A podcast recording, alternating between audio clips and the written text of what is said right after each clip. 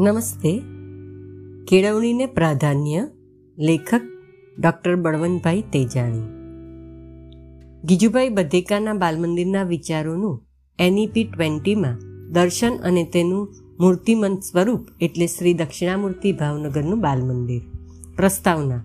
જીવતી જાગતી જવાબદારી ધરાવતી પ્રત્યેક વ્યક્તિનું લક્ષ્ય હોય છે તેમના બાળકોની ઉત્તમ કેળવણી. આજનો સમાજ એ ગઈકાલે અપાયેલી અને આવતીકાલનો સમાજ એ આજે અપાતી કેળવણીનું પ્રતિબિંબ હોય છે. ત્યારે આ પ્રશ્ન વિશે દરેક યુગે સમયે ચિંતન થયા કર્યું છે. સમયાંતરે તેમાં વિવિધ ફેરફારો કરીને અમલીકરણ કરવાના પ્રયત્નો સૌ કોઈ દ્વારા થતા રહ્યા છે. આ લેખમાં બાળ કેળવણીના આર્થદ્રષ્ટા શ્રી ગીજુભાઈ બધેકાના કેળવણી વિષયક વિચારો અને એ વિચારોનું નવી શિક્ષણ નીતિ ટ્વેન્ટી ટ્વેન્ટીમાં સ્થાન ક્યાં અને કેવી રીતે છે તે આલેખવાનો પ્રયત્ન કરવામાં આવેલ છે. સાથોસાથ, એમણે પોતાના વિચારોને જ્યાં અમલમાં મૂક્યા, એ ભાવનગરના દક્ષિણામૂર્તિ બાલ મંદિરથી થોડા અવગત થવાનો પણ પ્રયાસ છે. ગીજુભાઈ બધેકા, પ્રાથમિક પરિચય. ગીજુભાઈ એટલે ગિરજાશંકર ભગવાનજી બધેકા. તેમનું વતન ભાવનગર જિલ્લાનું વલભીપુર ગામ અને જન્મ તારીખ પંદર નવેમ્બર અઢારસો પંચ્યાસી. પ્રાથમિક શિક્ષણ લીધું વલભીપુરમાં અને પછી આગળ અભ્યાસ માટે રેલવેમાં સ્ટેશન માસ્ટર એવા તેમના મામા હરગોવિંદભાઈ પંડ્યાને ત્યાં ભાવનગર ગયા.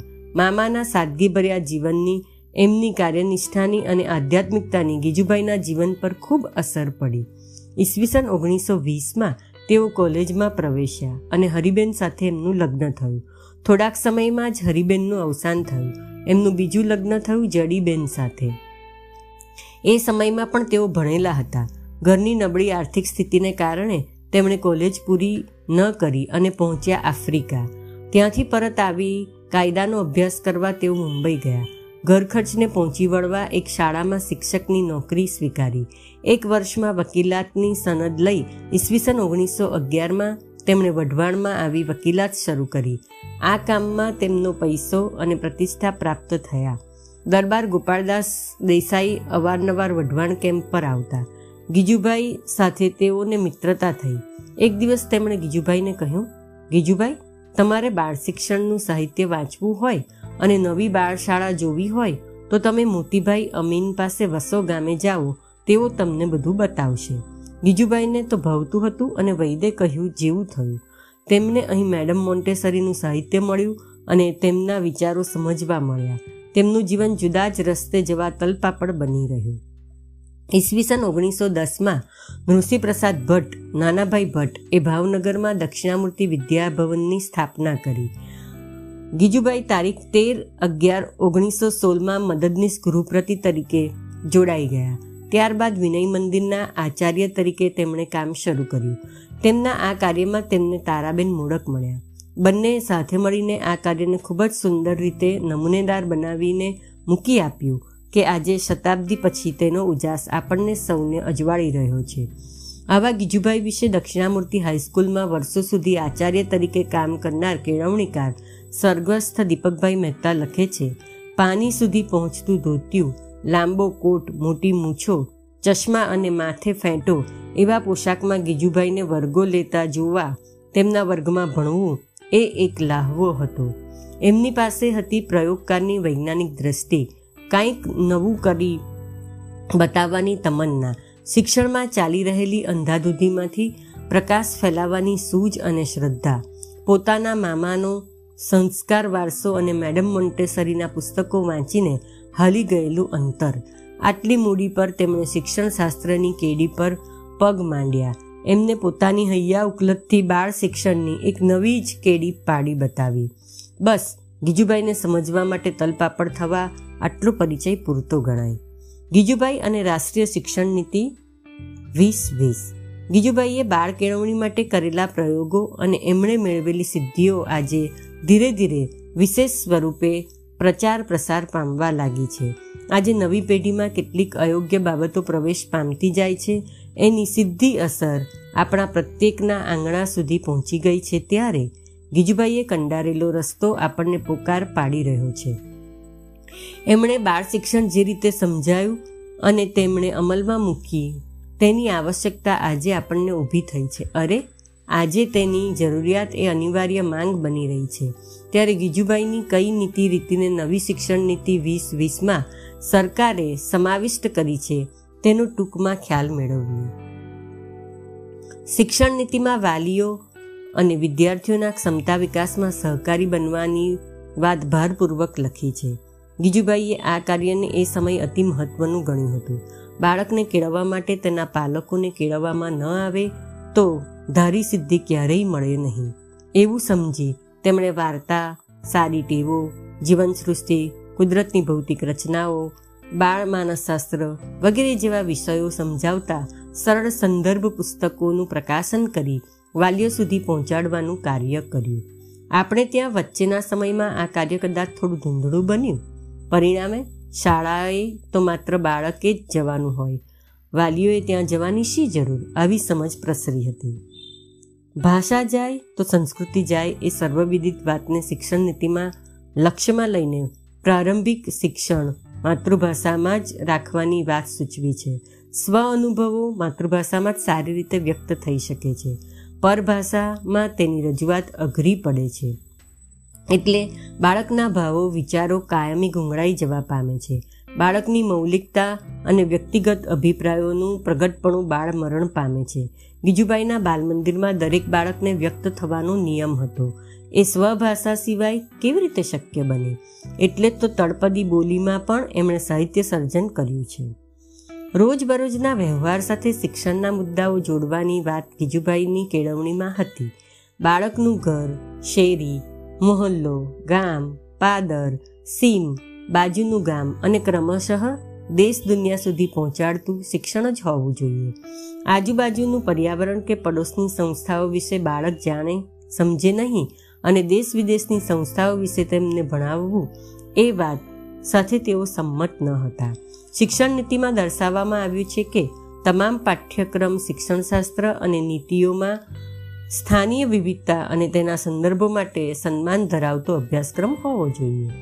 બાળક પોતાના કામ જાતે કરતો થાય તેવી સ્વાવલંબી વૃત્તિ તેનામાં સ્થિર કરવાનો પ્રયત્ન કરવો એ શિક્ષણનો એક ભાગ છે, એવું ગીજુભાઈ માનતા.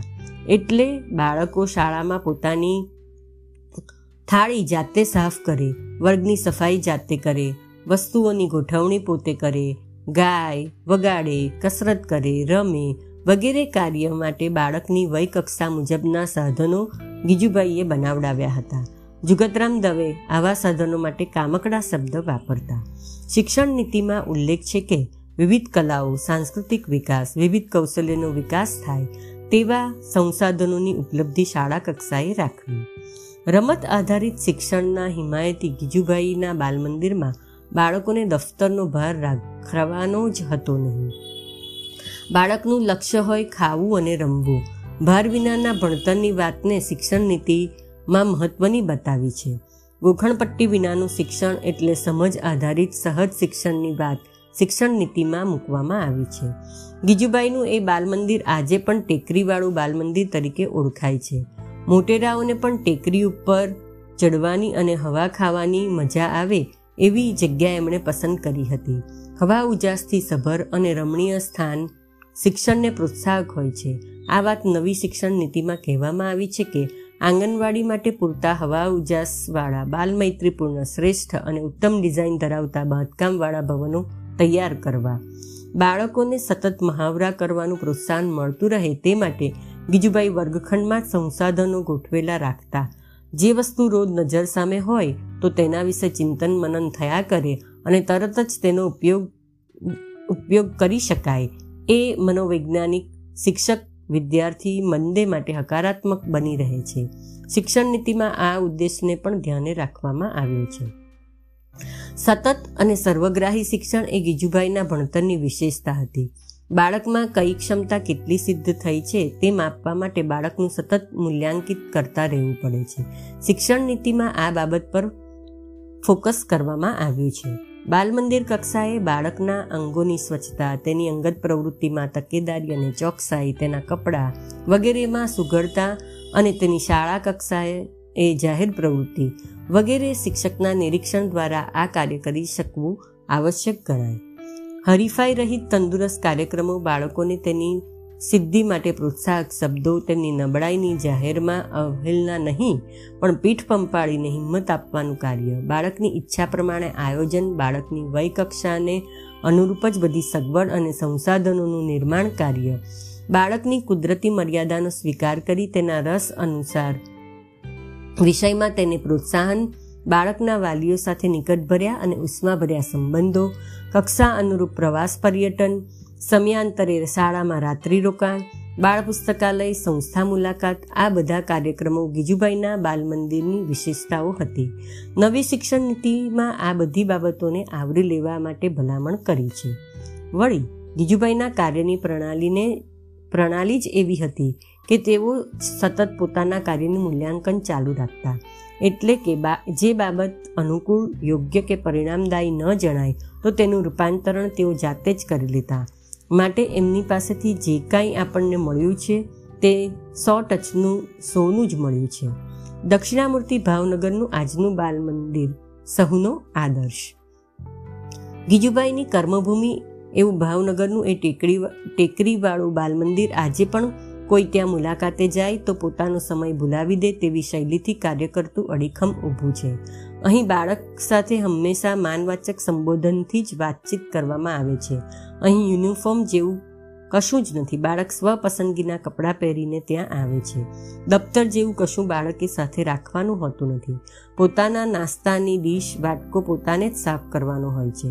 અહીં બટાકા ફોલવા, સોયમાં દોરો પરવવો, અનાજ સાફ કરવું, કઠોળનું વર્ગીકરણ કરવું, માટીના રમકડા બનાવવા, ચિત્રો દોરવા, રેતીમાં રમવું, કસરત કરવી, નાચગાન, વકૃત્ર વક્તૃત્વ જેવી ઇન્દ્રિયોની કેળવણીને પ્રાધાન્ય આપવામાં આવે છે. આ બધી પ્રવૃત્તિઓ માટે બાળકને કામ કરવા, રમવામાં અનુકૂળ પડે એવા નાના નાના સાધનો, રમકડા ખાસ બનાવવામાં આવેલા છે. બાળક પ્રારંભમાં નવું નવું હોય ત્યારે તે ઈચ્છે એટલા દિવસ વાલીને એની સાથે જ બેસવા દેવામાં આવે છે. વર્ષમાં વારંવાર સમયાંતરે સાંસ્કૃતિક કાર્યક્રમ વાલીઓની ઉપસ્થિતિમાં રાખવામાં આવે છે, જેથી વાલી બાળક બંનેનો ઉત્સાહ દ્વિગુણિત બને છે. આ આજના વાર્ષિક ઉત્સવની જેમ ત્રણ ચાર કલાક નહીં, માત્ર એકાદ કલાકના જ સમયમાં હોય છે, જેથી કંટાળ્યા વિના પૂરો કાર્યક્રમ સંપૂર્ણ રીતે એકાગ્ર બનીને સૌ માણી શકે. અહીં ક્યારેય કોઈ પ્રકારની રેકોર્ડ વગાડીને કાર્યક્રમ થતો નથી. દરેક શિક્ષક પોતે જ ગાય વગાડીને સહભાગી બને છે. સ્થાનિક સ્થળનું પર્યટન, સત્રમાં રાત્રિ નિવાસ અને સર્જનાત્મક બાબતોનો વિકાસ માટેની અઢળક પ્રવૃત્તિઓ કરાવવામાં આવે છે. પ્રારંભે યોજાતી પ્રાર્થના સભા જ એટલી આહ્લાદક થાય છે કે હર કોઈ વ્યક્તિ પોતાની ઉંમર ભૂલીને બાળક જ બની જાય છે. ખેતી, વિવિધ કલાઓ, જૂના વાસણો, વિવિધ રમતના સાધનો, કસરતના સાધનો, વિવિધ આકારો, ફૂલછોડ, દિવાલ પરના વિવિધ ચિત્રાંકનો, ડિઝાઇન, સાધનોની પ્રતિકૃતિઓ, તમે આ બધું જોઈને કશું જ કયા વિના આપોઆપ બાળક શીખતો જ રહે એવા પરિવેશ આ બાલ મંદિરનો છે. આવા આ બાલ મંદિરમાં ગીજુભાઈ અને તારાબેન સાથે કામ કર્યું. કેળવણી કાર્યને ઉપકારક અઢળક સાહિત્ય સર્જન પણ કર્યું. ઉપસંહાર. કાકા સાહેબ જેમને બાળ સાહિત્યના બ્રહ્મા કહીને નવાજ્યા અને મુછાળીમાના બિરુદથી જેઓ આખા ગુજરાતમાં પંકાયા એવા ગીજુભાઈ વિશે અંજલિ આપતા ગાંધી બાપુએ લખ્યું, ગીજુભાઈ વિશે હું લખનાર કોણ એમના ઉત્સાહ અને એમની શ્રદ્ધાએ મને હંમેશા મુક્ત કર્યો હતો. એનું કામ ઉગી નીકળશે. જેમણે મોન્ટેસરીના સાહિત્યમાંથી પ્રેરણા લઈ એક ઉત્તમ કેળવણી આચાર ઊભો કર્યો અરે જીવન એમાં જ ખર્ચી નાખ્યું. એ ગીજુભાઈ મેડમ મોન્ટેસરીના એ આજીવન મળ્યા નથી. જ્યારે મેડમ ભારત આવ્યા, ત્યારે ગીજુભાઈએ કેળવણીની કેડી કંડારીને વિદાય લઈ લીધેલી. એમના જીવન કાર્ય વિશે જાણીને તેમને દુઃખી હૃદયે અંજલિ આપી. મને એમનો પરિચય ન હતો. થયો હોત તો ઘણું સારું થાત, કારણ ગીજુભાઈ મહાન બાળ પ્રેમી હતા. બાળકોને સ્વાતંત્ર્ય અને સુખ મળે એ માટે કોઈ મુસીબતને તેમણે ગણકારી ન હતી. મારા ધોરણે બાળકોને માટે પ્રયત્ન કર્યો છે, તે સ્મરણ યોગ્ય ઠરે છે. બાળકોનું હું હિત જેમને હૈયે છે, એવા સૌના હૃદયમાં તેમનું સ્થાન ચિરંજીવી રહો.